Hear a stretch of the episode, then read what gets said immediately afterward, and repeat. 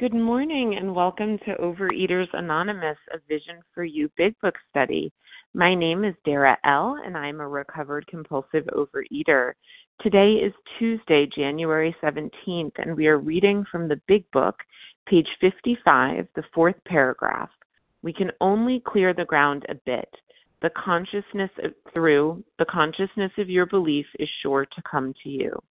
Today's readers are Nancy T. is reading The 12 Steps, Evelyn B. is reading The 12 Traditions, Nancy P. will be the reader of the text, Ramona A. will read A Vision for You, Rachel P. is our beloved backup, and thank you to Ken W.H. who's greeting our newcomers, and Nancy C. who is hosting the second hour. The reference numbers for yesterday, Monday, January 6th, the 7 a.m. Eastern Time meeting, is 19,856, and the 10 a.m. meeting reference number is 19,857. The OA Preamble. Overeaters Anonymous is a fellowship of individuals who, through shared experience, strength, and hope, are recovering from compulsive overeating. We welcome anyone who wants to stop eating compulsively. There are no dues or fees for members. We are self-supporting through our own contributions, neither soliciting nor accepting outside donations.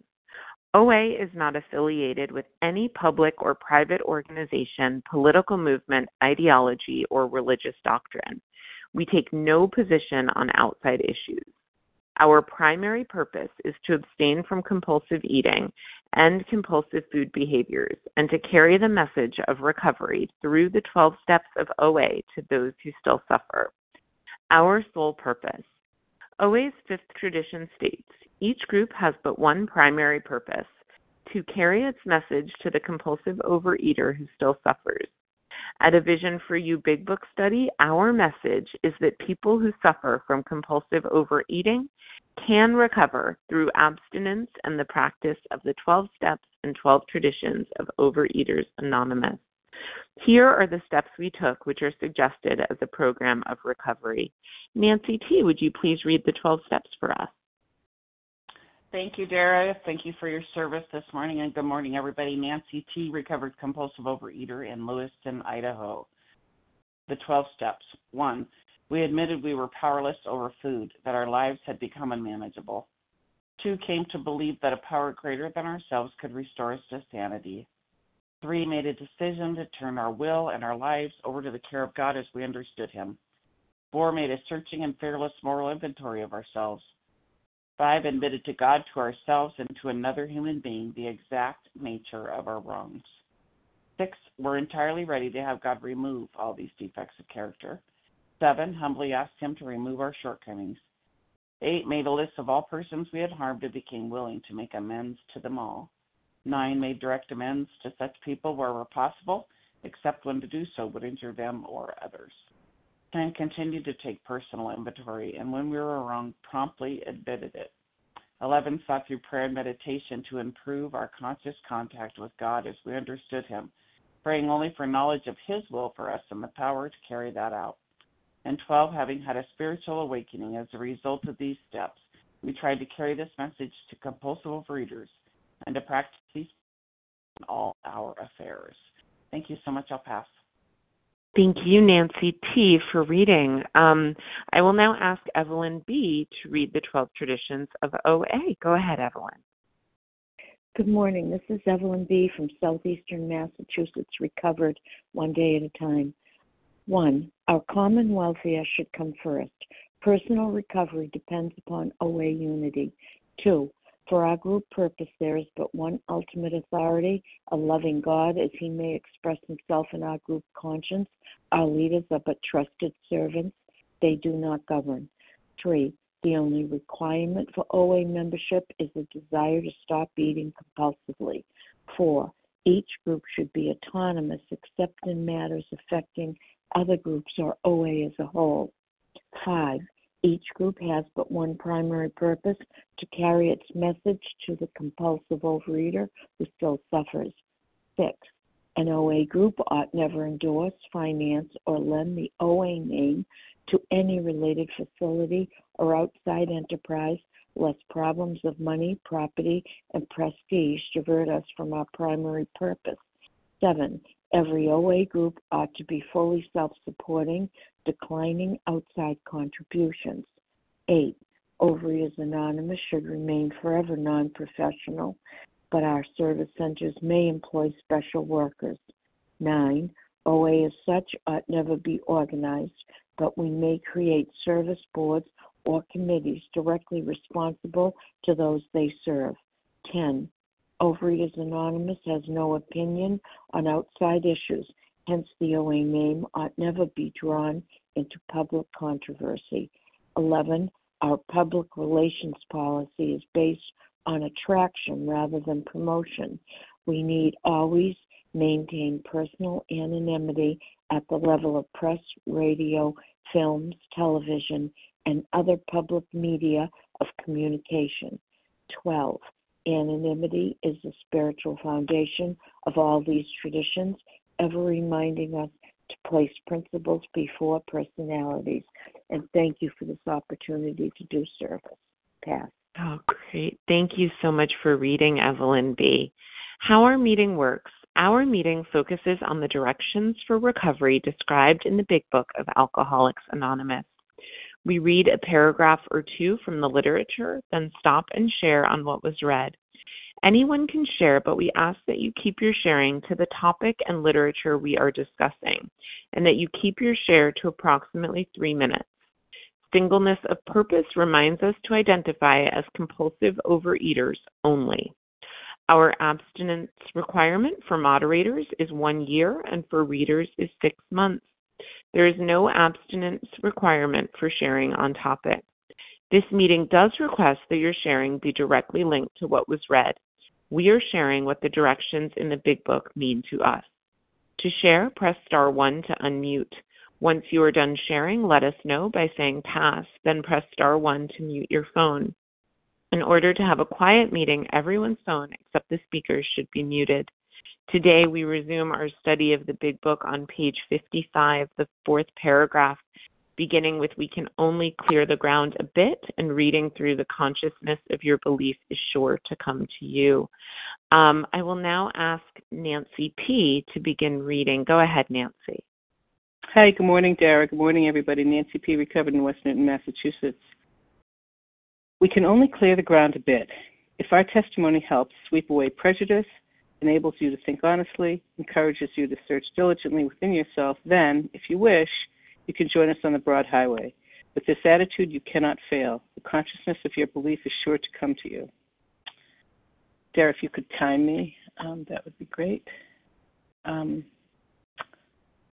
So I didn't know that I was prejudiced. I just thought I already knew everything about what this book was about, and I wasn't necessarily against anything. I was just more in favor of my own opinion than I was against anything else. I didn't know I wasn't thinking honestly because I wasn't thinking at all. I was already at knowledge. Knowledge is the state of being aware or informed, and thinking means to use one's mind to consider or reason about something.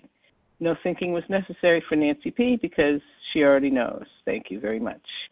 Honesty never entered into my mind. I didn't even have a nodding acquaintance with it. I was so steeped in lying, cheating, sneaking, and hiding, there was no room for honesty. And any time that I looked deep within myself, all I found was a well of pain, howling rage, and towering fear. And I had no interest in joining anyone anywhere. I just wanted to be left alone. Especially, I wanted to be left alone, and I wanted to be thin and serene. And my non-vision sponsor, the woman I've talked to on the phone 5 days a week for 38 years, is the only one I never pushed away, and that for sure has more to do with her than with me. So to do the things they say I need to do in this paragraph means I was going to have to change, but I didn't know how to change. I couldn't change. 47 years I lived in the wilderness. And when I dialed into this meeting, I got a sponsor, one in whom the problem had been solved. And I did every single thing she said to do immediately and as hard as I could. And she did not jolly me along at all. She was pretty, osso buco, pretty close to the bone. No frills, just the message. But I did begin to change. I began to be able to see my prejudice and find a way to leave it behind. And I began to be honest in my thinking and to recognize honesty in my thoughts and actions. And I began to reach for the answer I saw in her and others. And I got what was promised, every single promise they have in this book. has become a reality in my life when I did exactly what the book says, as it says, and not with bubble gum and Scotch tape. I got what it says I would get in spades. And when I did all of these things, I succeeded. And when I didn't, I failed, and I failed, and I failed, and I failed absolutely. Every breath I take today is one of joy and light and buoyancy. Every breath. And the way that I got there was to do the one thing that I always do. Say it with me. Surrender, surrender, surrender. And with that, I'll pass. Thank you so much, Nancy P., for your share. Although we value everyone's experience, strength, and hope, we ask that you please limit your share to every third day to give others a chance to share. So if you shared on Monday or Friday, please hold back. And now I'd love to take a list of names who would like to share next. Adrian N. Melissa Shanna C. Bonnie B. Shanna C. Yep, gotcha, Shanna. Carolyn N. Okay. And I can take one more. Did you get Adrian N?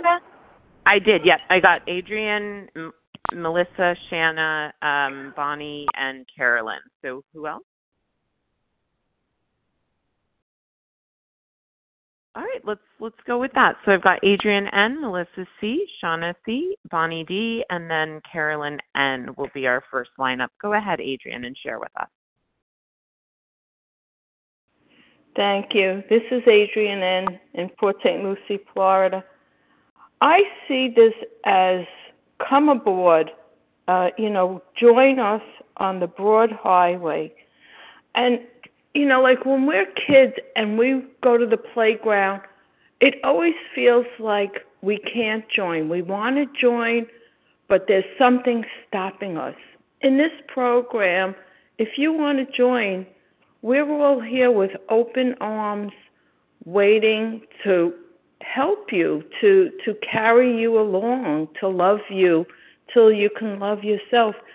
And I just see this as being so welcoming. With this attitude, you cannot fail. So please, if you're considering it, join us on the broad highway. With that, I pass. Thank you, Adrian, and for your share. And Melissa C., you're up. Go ahead. Yeah, hi. Good morning, Jara. Thanks so much for your service this morning. My name is Melissa C. I'm a compulsive overeater, recovered by God's grace and mercy. I live in New York, and, I read this and I think it brings me back, really, to when I thought that I needed to have the consciousness first, and then I'll do the work. I think a lot of people, it's a similar struggle I see in people, especially in step two. They're like, I'm not really sure what God is, so let me listen to you. You tell me your conception of God. Let me see if that works for me, and we'll take a survey of lots of different people's conceptions of God, and then when I've got one, then I'll be willing to do the work. And that's not what this is saying. This is saying, no. Listen to our testimony. Listen to the things that people are sharing. And the people that are sharing have all found their way. Their concept, their consciousness could be vastly different. I have some dear friends in this program, and our perspective of God, our consciousness of God, is different, right? And that's okay. So what does the testimony do? It encourages us to search honestly, really look honestly, and make room. I mean, that's what I think. When I think, clear the ground, make some space for this. And what that looked like, for me was I had to start seeking. That's what it says. You have to start seeking. And what gives me the necessity to seek, is the fact that I'm really quite broken. My step one, understanding is that only an act of providence is only God's grace and mercy, only God, is going to give me this ability to live without killing myself with food. And so then I'm a woman that requires a miracle. And if I have that perspective, then I'm pretty damn open to receiving a miracle. And so I was also told, you know, when you seek with the intention that you're going to find, and seek with, like, a sense of optimism and joy. And so I started, embarking, on the work of the steps, and also in a prayer and meditation practice. And I tried and continue to try lots of different things. It's the one area where I would say it's like a buffet for me. I can try many different things. I can keep my mind vastly open. And, you know, the consciousness, the awareness of your creator, of your understanding comes to you. And really where it comes is through the steps incrementally. You know, how do you have a conception of God in measured doses along the way? And you, with that, you can't fail. And I think that's the best news of all. With that, I'll pass. Thanks. Thank you so much, Melissa C. Shanna C., you're next. Go ahead and share with us. Good morning. This is Shanna C., recovered compulsive overeater from Tennessee. Thanks, everybody, for your shares, and thanks to everyone who's been of service. And the thing that keeps popping into my mind in reading this paragraph is we can only clear the ground a bit. And if our testimony helps to sweep away prejudice, enables you to think honestly, and encourages you to search diligently within yourself, then if you wish, you can join us on the broad highway. The prejudice, again, it's the old ideas. It's the things that I think I know. And all I know is when I had for me, circumstances made me willing to believe. First of all, circumstances made me willing to believe that I was suffering from a real thing that was killing me, and I really didn't know why. And then once I started listening to the testimony of others, they started talking about the reality of how they can't eat certain ingredients without triggering what was called this phenomenon of craving, which means once I start eating, I can't stop. And that explained it for me. Like, I thought I was just this dummy and this bad person that, you know, I don't know. It was awful. Oh, God. And I think about how the testimonies also said they're not having to live that way anymore. And that made me willing to believe. And their testimony said that they're relying upon a power greater than themselves. And that made me willing to believe. Because I was in so much freaking pain. I mean, it's not funny, but I look back and I'm like, oh, my gosh.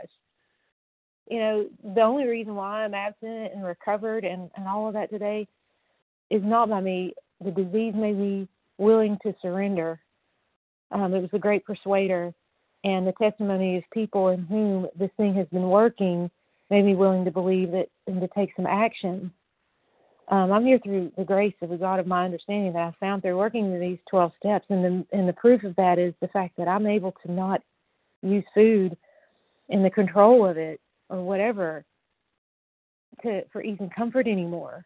I don't have to do that. It's a miracle for my life. I can't do that. I can't muster up that kind of willingness and knowledge. Man, and that's about as honest I can get. It encourages me to search diligently within myself. And you know, and like I said, going through those steps, if you do it the way the book has outlined, you can't help but search diligently within yourself. And you do what you can at the level of ability you have in the moment, and you do it fearlessly and thoroughly from the very start. And that's what I had to do. Thankfully, you know, it stuck. And I continue to do this, and I'm grateful that this way of life is just that for me. It's actually a way of life now. It's not a diet. It's maintaining that conscious contact with the God of my understanding to where I don't find it necessary to use the substances anymore. And for that, I'm eternally grateful. Thanks for letting me share, and thanks for everyone, and I'm glad to be here. Thank you, Shanna C. Glad to have you. Thanks for your share. Bonnie D., you're up, followed by Carolyn N. Go ahead, Bonnie. Good morning, everyone. Bonnie B. from Minnesota, gratefully recovered by the grace of God today, and I'm just going to start my timer. Thank you so much.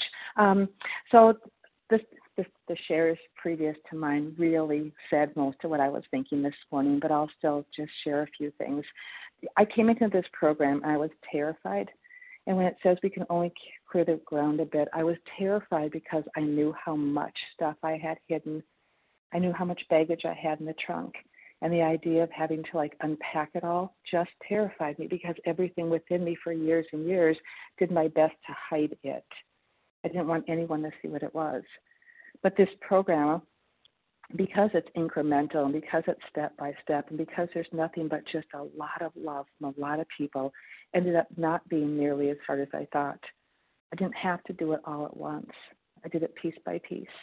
I did it surrounded by a lot of people that loved me, did not judge me, really leaned in because they shared their stories with me. And when they shared their stories with me, I knew for the first time I wasn't unique, that I had a different DNA, and that this is just how a lot of us respond. It did help me piece by piece. It did help me to clear away the prejudice, and there was a lot of prejudice about many things that I would never have believed I had prejudice about. Many things within my own faith. And what does it do? It helps me to be honest and to be able to see things that I couldn't see. There were lots of things I didn't want to see, and then there were things beneath that I couldn't see. And those are the things that really caused me to grow closer to God. He started showing me things, again, without the bat in the closet. There was no bat in the closet. There was no one beating me up. It was just lay it in front of God, place it in the palm of my hands, offer it back to him as a sacrifice, and watch him do what only he can do. The program requires that I search diligently. I do have to be willing to really dig in step 4 and 5, 6, and 7. And then when I live in 10, 11, and 12, when God, his spirit, reveals something to me, I have to be willing again to bring it back to him and to own my part and make an amends. But it says, if we do this, when we do this, then we're going to end up walking on that broad highway. And that's the highway that I dreamed of my whole life. The end goal is not the weight on the scale. That was it coming in. It is not. The end goal was clarity in my mind, a peace that passes understanding, one that I've never had before. As a Christian woman, one that I've never had. I've memorized the scriptures. I've wished for it. I've never owned it. That's what I get. But I get that by living in 10, 11, and 12. And with this attitude, which is the attitude of a willingness to listen to God when he speaks to your heart, look at the things that separate me from him. Look at those character defects, again, in a good way, not a bad way, and then place them before him. Then I get to stay here. And the more I do that, the more I sense God. And the more I sense God, the greater the program becomes. And so I am forever grateful to this program and to my God. And for all of you, and if you're a newcomer, you're in a great place. And thank you so much. I'll pass. Oh, thanks, Bonnie. Before you mute yourself, can you just clarify your last initial for anyone who's looking for you on the member list? I'm so sorry about that. Bonnie B. from Minnesota. Awesome. No, I had it wrong. So Bonnie B., thank you so much. Thank you. And Carolyn N., you are next. Go ahead, Carolyn. Good morning, Carolyn N., compulsive overeater from Michigan. Parts of this paragraph really came alive for me yesterday. I was not having a good day. I was overtired. I was irritable because I couldn't eat the foods I wanted to. I was grieving food. I was just caught up in my thoughts and some self-pity. And I reached out, and a couple of different people called me. And through their testimony, they really, caused me to spend some time to think honestly, to search diligently within myself. And part of me was probably looking for somebody else to, help give me a pity party. But instead, they gave me words that caused me to look at myself and to lift me up and help to give me a shift.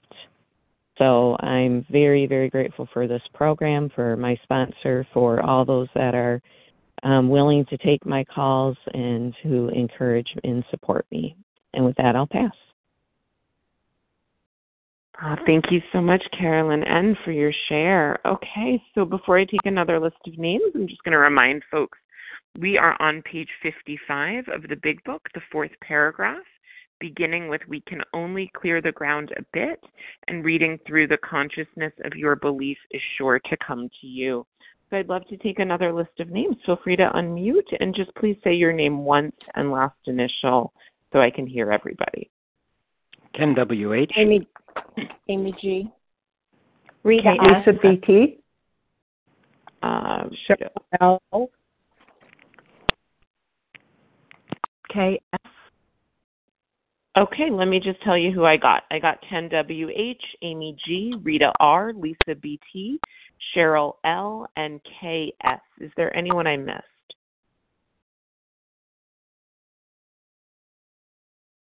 All right, fabulous. Ken WH, go ahead and share with us your first step. Thanks, Dara. This is Ken WH, a compulsive overeater, recovered from North Carolina. Glad to be here today. Thanks for the share so far. Very good. And thank you, Nancy, for kicking us off. Well done. This searching, and I think it's kind of already been said in many ways, the sweeping away, I think of the clear away the wreckage of the past, which is a part of the process of the steps. And I know we're talking about HP right now in this whole section, and we're searching for that reality within. And for me, that meant I had to clear away a lot of stuff, a lot of wreckage from the past, a lot of prejudices about myself, let alone others. And I just had to search diligently, honestly. It says... that enables me to think honestly and to search diligently. Woo! I didn't want to do either one of those things because I didn't want to go down there. I was afraid of what was in there and what was going to come out. I've come to learn that it's certainly not any more than my HP can handle.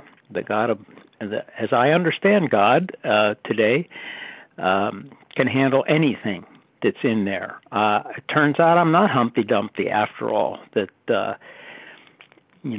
the king's horses and king's men don't have anything to do with putting me back together. It's all about God, getting in touch and encouraging that relationship and enhancing that relationship through disciplines that I'm pursuing on a regular basis today, to the best of my ability. And I stumble along this broad highway a lot. There are still some obstacles in my way, and we're working on it. But I know I don't walk alone, and that's the great good news of this program. I do not walk alone. Thanks for letting me share. I pass. Thank you, Ken WH, for your share and your service. Amy G., go ahead and share with us, please. Good morning. My name is Amy G. I'm a recovered compulsive eater from Maryland. Thank you so much for your service and for a great meeting. In my humble opinion, it bears repeating. I mean, why is it that we need a power greater than ourselves? Step two, the second half of step two is that we need to be restored to sanity. So this whole idea of sweeping away prejudice, I mean, my sponsor made it very clear to me. If your way is working so well, why are you here? I mean, the prejudices, all of those things, whatever I believed, whatever I didn't believe, whatever I didn't know, whatever I didn't understand, didn't matter when it came to the disease of compulsive overeating because I was unable to fix myself with whatever I knew, believed, or thought, right? And I definitely, like others have said, I didn't know what to do. And, this whole thing of consciousness, the definition is the state of being awake and aware of one's surroundings. And so to work towards that consciousness, what do I have to do? I have to work. I have to do the work that is necessary. I remember I picked my first sponsor out because she said she was walking down the stairs one night in the hallway to go to a binge, and the lights flickered on and off, and she was struck abstinent. And I thought, oh, my gosh, that sounds good to me because there was no work involved. I wanted God or whatever, I thought, to swoop down, and strike me abstinent. But in order to be restored to sanity in my behaviors and in my actions, because I knew the same person would eat again, right? I knew that somehow, some way, I would always think that my best idea would be to put those binge foods in my mouth. I needed to have a different way to live my life in its entirety, not just with the food. Food was my solution to life. The problem was me, right? So I had to find a way, a different way. And if that meant a belief in something greater than myself to start being restored to sanity, then so be it. You all show me the way. You all show me how to do these 12 steps. Putting the food down, abstinence is only the beginning. It is an absolute prerequisite. I can't work my way through the steps and find myself abstinent at step 12. But I absolutely need to be restored to sanity in my behaviors and my actions, not just with the food. And that comes from doing the work and slowly becoming awake to the consciousness of another way to live my life with something greater than me. And to me, that's the essence of being restored to sanity and becoming awake. And thank God this program shows me the way through God and the 12 steps. And with that, I'll pass. Thanks. Thank you so much, Amy G., for your share. Rita R., go ahead and share with us, please. Hi, this is for Rita R., right? Can you hear me? Yes, Rita R., okay. And you'll be followed by Lisa BT. Go ahead, Rita. Great, thank you so much.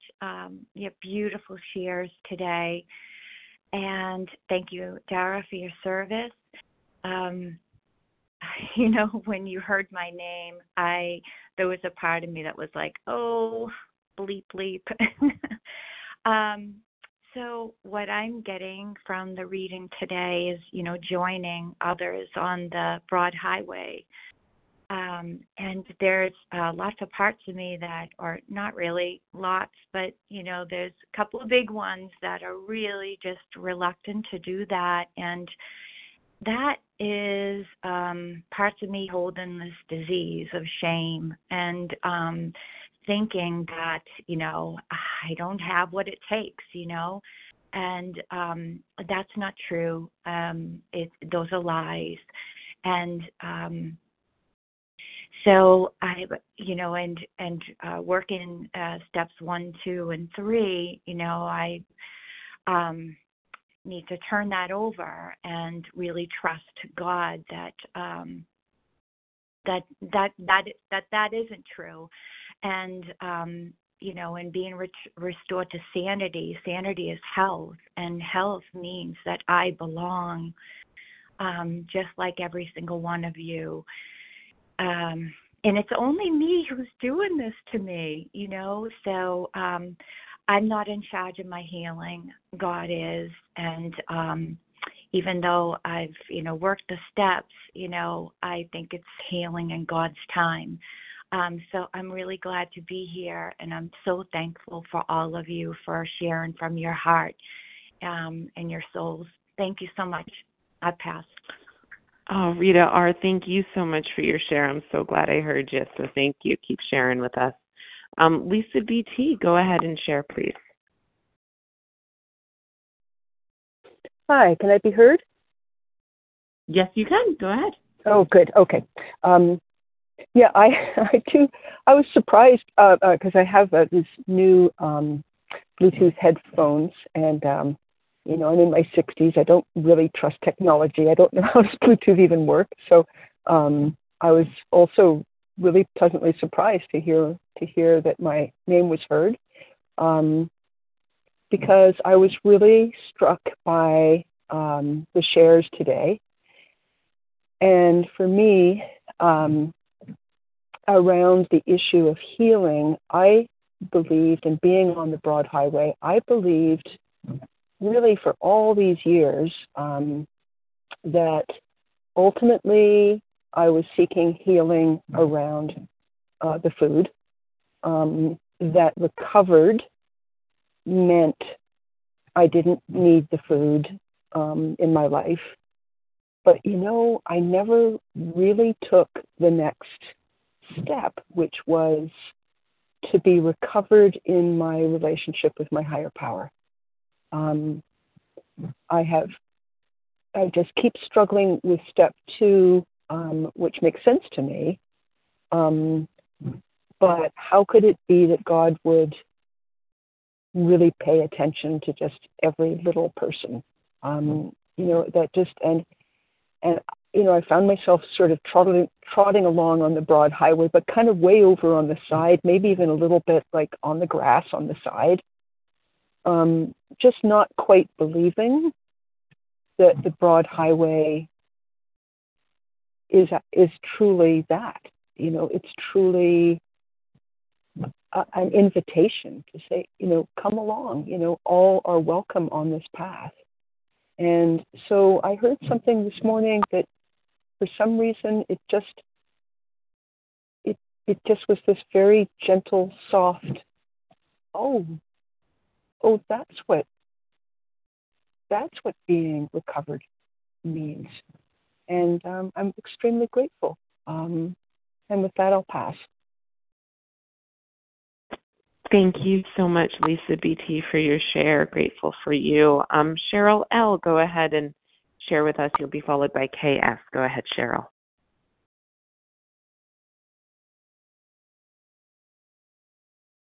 Good morning, everyone. My name is Cheryl L. I am a compulsive overeater from New Hampshire, and I'm very grateful to be listening to you all this morning.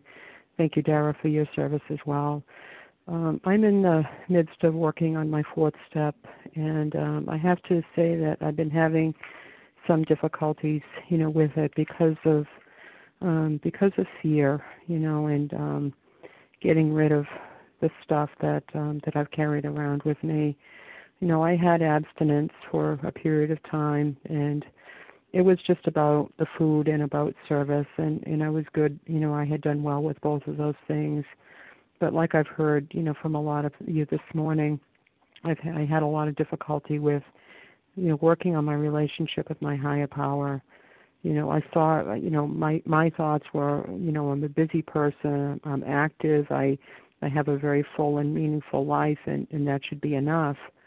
But I find that, you know, working this fourth step, that it's so critical for me to really invite my higher power in, you know, to this writing, so that I don't have that fear, and so I don't feel that despair. I've been, you know, somebody said this morning about beating up on, you know, yourself, and lay it at God's feet. There's no bat necessary, and I really need to do that, because my first inclination is to beat myself up over mistakes that I've made in the past. I'm sorry, I'm just feeling very emotional about this process, and I really do want to do all of the things that my sponsor is asking me to do, and I'm doing the best that I can on a daily basis, but it's definitely not perfect, and that's one of my character defects, is perfectionism, and sometimes that works against me, because if I can't do it perfectly, then I tend not to do it at all. So I'm praying, and this morning, and I'm asking my higher power to guide me, so that I can keep moving forward and find that find that freedom, find that clarity of mind, and peacefulness of my spirit, and that you all seem to have. So that's it for me. Thank you for letting me share. Cheryl L., thank you so much for your transparent and vulnerable share. Really glad to have you on the line. KS, go ahead and share with us, please. Good morning. Thank you, Dara, for your service. My name is KS, I'm a recovered compulsive overeater in North Carolina. And this paragraph is so powerful. It says, with this attitude, you cannot fail. Well, it's just described the attitude. What attitude? The three things that it mentions: think honestly, search diligently, and join us on the broad highway. Well, how do I do that? And it's by doing the steps, by taking action and doing the steps. It says, with this attitude, you cannot fail. Well, failure is how I came in here and how I've been with food most of my life. And we're looking on page 24, where it talks about being beyond human aid. There's no power that can help us, but for the grace of God, and I wrote in my margin, grace is unmerited divine assistance. The grace of God, but by the grace of God, there would have been thousands more convincing demonstrations of failure. So it says, so many want to stop but cannot. So then it says in the paragraph today, but with this attitude, you cannot fail. So how is that possible? And, you know, we do the work, I do the work, and then the great fact is, and again, this is from page 25, we have had deep and effective spiritual experiences that have revolutionized our whole attitude. Complete fundamental change in the bedrock, which is broken, as I heard Melissa C. say last night, the bedrock of us is broken. But these deep and effective spiritual experiences have revolutionized our attitude. It's been done to us. It's been done to us, our whole attitude toward life, our fellows, and God's universe. So we do the work, and the great fact, the spiritual experiences happen to us. And the last line of the paragraph today, with this attitude you cannot fail, the consciousness of your belief is sure to come to you. So when I think of consciousness, it reminds me of conscious contact with a higher power. And I get this image of standing on planet Earth, just with these huge antennas, just looking and searching, waiting for a signal from some power beyond, hopeless in my own presentation to the universe. And it comes. It comes, and I have been rocketed into the fourth dimension, and I haven't done anything to make that happen except the work that I've been asked to do through working these steps. And if I do that, then this power is released, and it comes to me, and it does a work within me that I don't have the power to do. And with that, I pass. Thank you. Great. Thank you so much, KS, for your share. Just a reminder to those thinking about sharing, we are on page 55 of the big book, the fourth paragraph, beginning with "We can only clear the ground a bit," and reading through "the consciousness of your belief is sure to come to you." I think I have space for about 4 to 5 more names. If you have not shared yesterday or Friday, we'd love to hear from you. Please unmute and give just your first name and last initial only. Freya H. Rose. This is Larry K. Rick J. One second. So I got Freya H. I missed someone. Then I got Rose, Sigrid, Larry, and Sigrid Kathy. F. Oh, great. Thank you, Sigrid F. Thank you. So that'll be our lineup. Go ahead, Freya H. You'll be followed by Sigrid, then Rose, then Larry, then Kathy. Go ahead, Freya.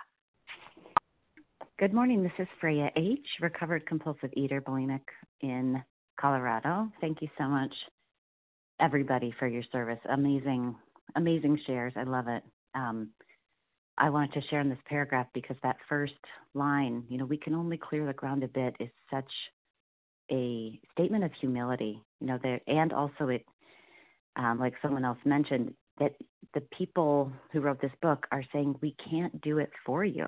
You know, you have to adopt this attitude and go ahead and do the work yourself. But just follow these directions, and we will, you know, this will guide you to get there. So that humility of, you know, we can't reveal this to you. We can't package it up for you. We can't give it to you. But here's what we did, and go ahead and try it too. And for me, the promise that that it's sure, you know, that I cannot fail, that this is going to happen for me was so important, because I was, you know, thinking that of my own power, I needed to do this thing perfectly, and I needed to somehow create this, you know, new awareness in myself, and I needed to bring about this spiritual awakening in myself. So I was obsessed with doing it right. And I always had this, you know, this feeling that I was down for the count, that it wasn't going to happen for me. So to have this, you know, unequivocal promise in there that you cannot fail, you know, this is going to happen for you, so important. And as I was listening to everybody, the image of the broad highway came to mind, that it doesn't say, you know, surely we're going to, you know, you can join us at the end of the, you know, at the destination, at the lodge where we're all having a party. It says on the broad highway, which means we're just going to keep on going. You know, this isn't about an ending point or a destination. This is about just joining our fellows on this journey of spiritual seeking. So I love that reminder that it's not about getting somewhere. You know, my addict wants to wants to get to the end and, live happily ever after. And that's not what this is about. Instead, I get to live in contentment and satisfaction and peace, and just trust that God's going to unfold whatever needs to be unfolded and bring about awareness. Whatever awareness or experience I'm having right now, that's my higher power's plan for me. So with that, I'll pass. Thank you. Great. Thank you, Freya H., for your share. Sigrid F., you're next. You'll be followed by Rose. Go ahead, Sigrid. Hi, good morning. Sigrid F. from Florida. So, the words that jump out at me: think honestly and search diligently within yourself, right? And then it goes to the broad highway, and I thought, what does that mean? Well, the opposite of broad is narrow, and my thinking was narrow. It was all about me all the time, positive or negative. It was always something and how it related to me. And that was the problem. But I didn't know it.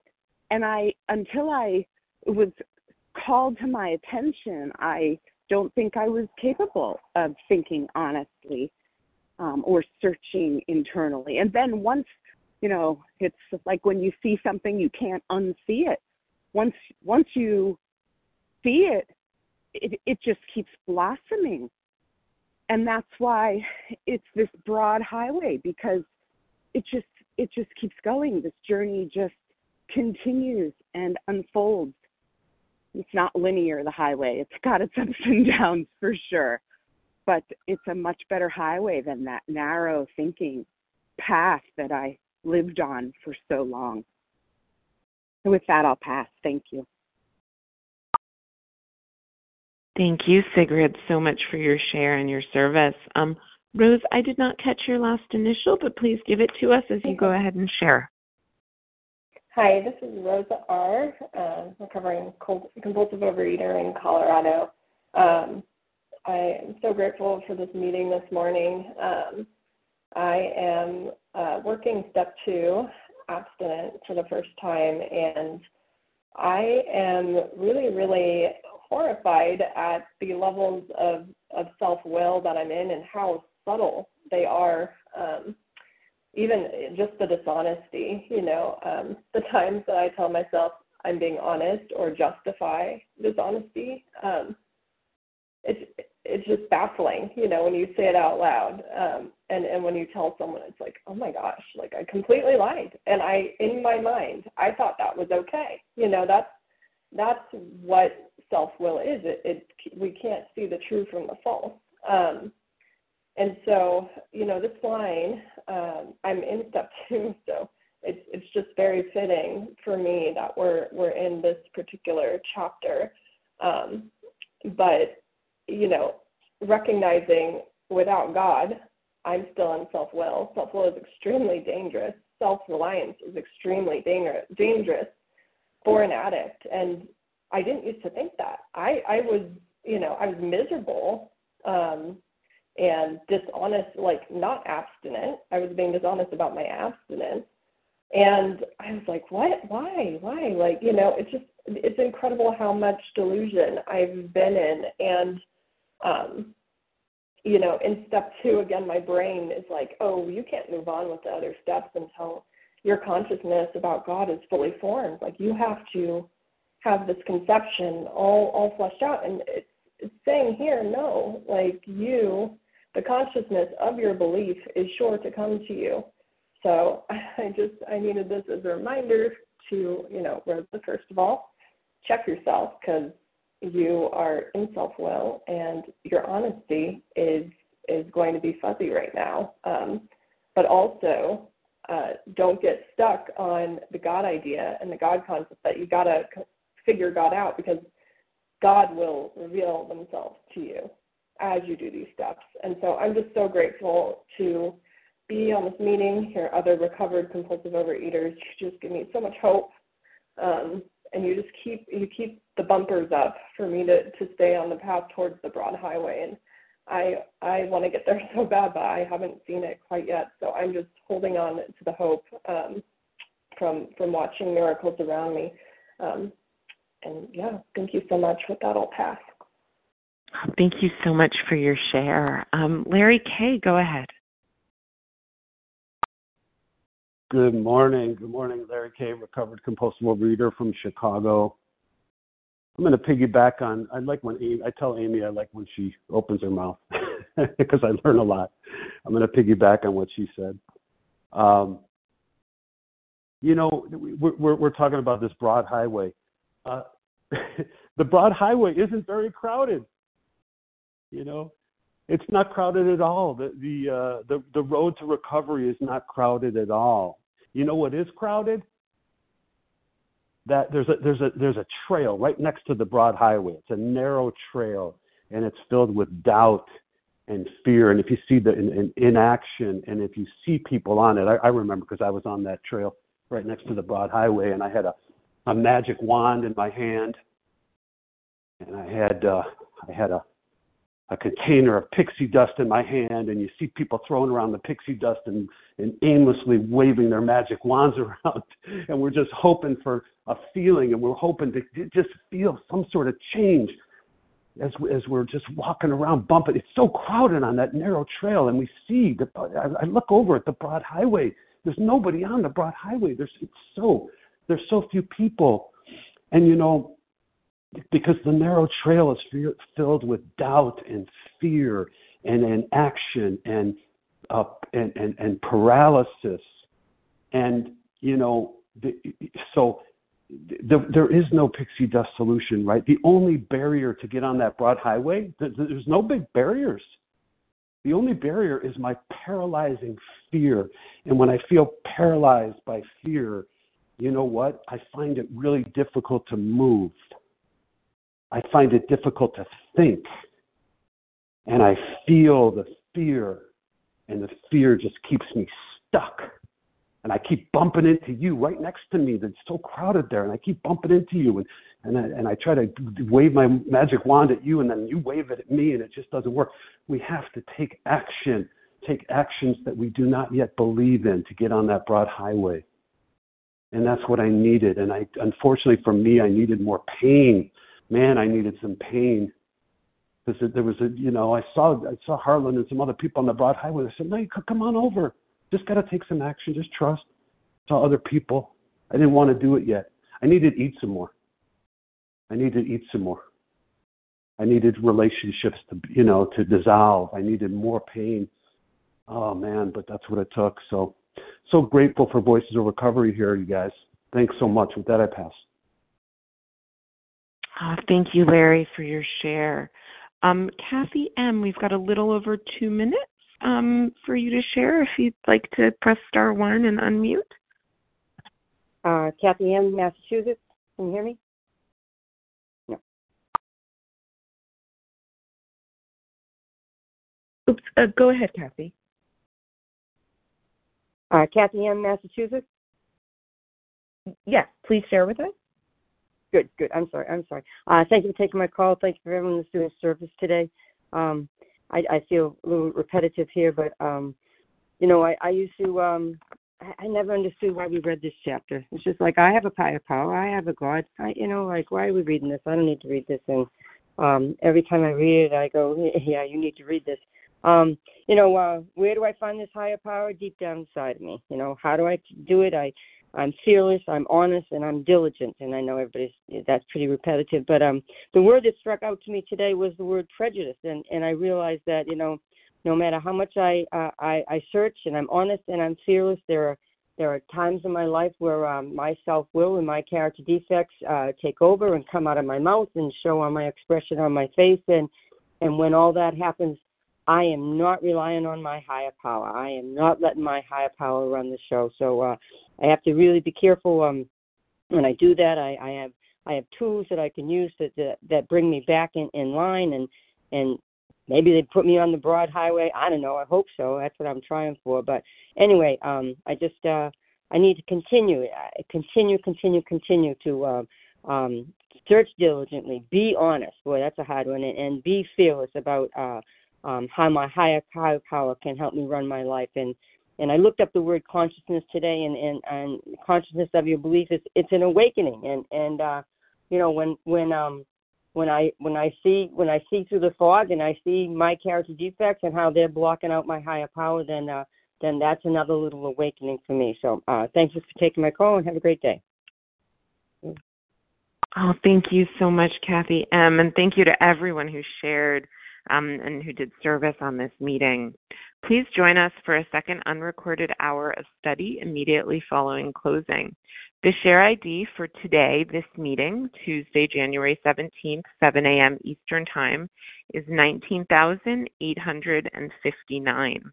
We will now close with the reading from the Big Book on page 164, followed by the Serenity Prayer. Ramona A., will you please read A Vision for You for us? Good morning. This is Ramona A. in Vermont, a recovered compulsive overeater. Our book is meant to be suggestive only. We realize we know only a little. God will constantly disclose more to you and to us. Ask Him in your morning meditation what you can do each day for the man who is still sick. The answers will come if your own house is in order. But obviously you cannot transmit something you haven't got. See to it that your relationship with Him is right, and great events will come to pass for you and countless others. This is the great fact for us. Abandon yourself to God as you understand God. Admit your faults to Him and to your fellows. Clear away the wreckage of your past. Give freely of what you find and join us. We shall be with you in the fellowship of the Spirit, and you will surely meet some of us as you trudge the road of happy destiny. May God bless you and keep you until then.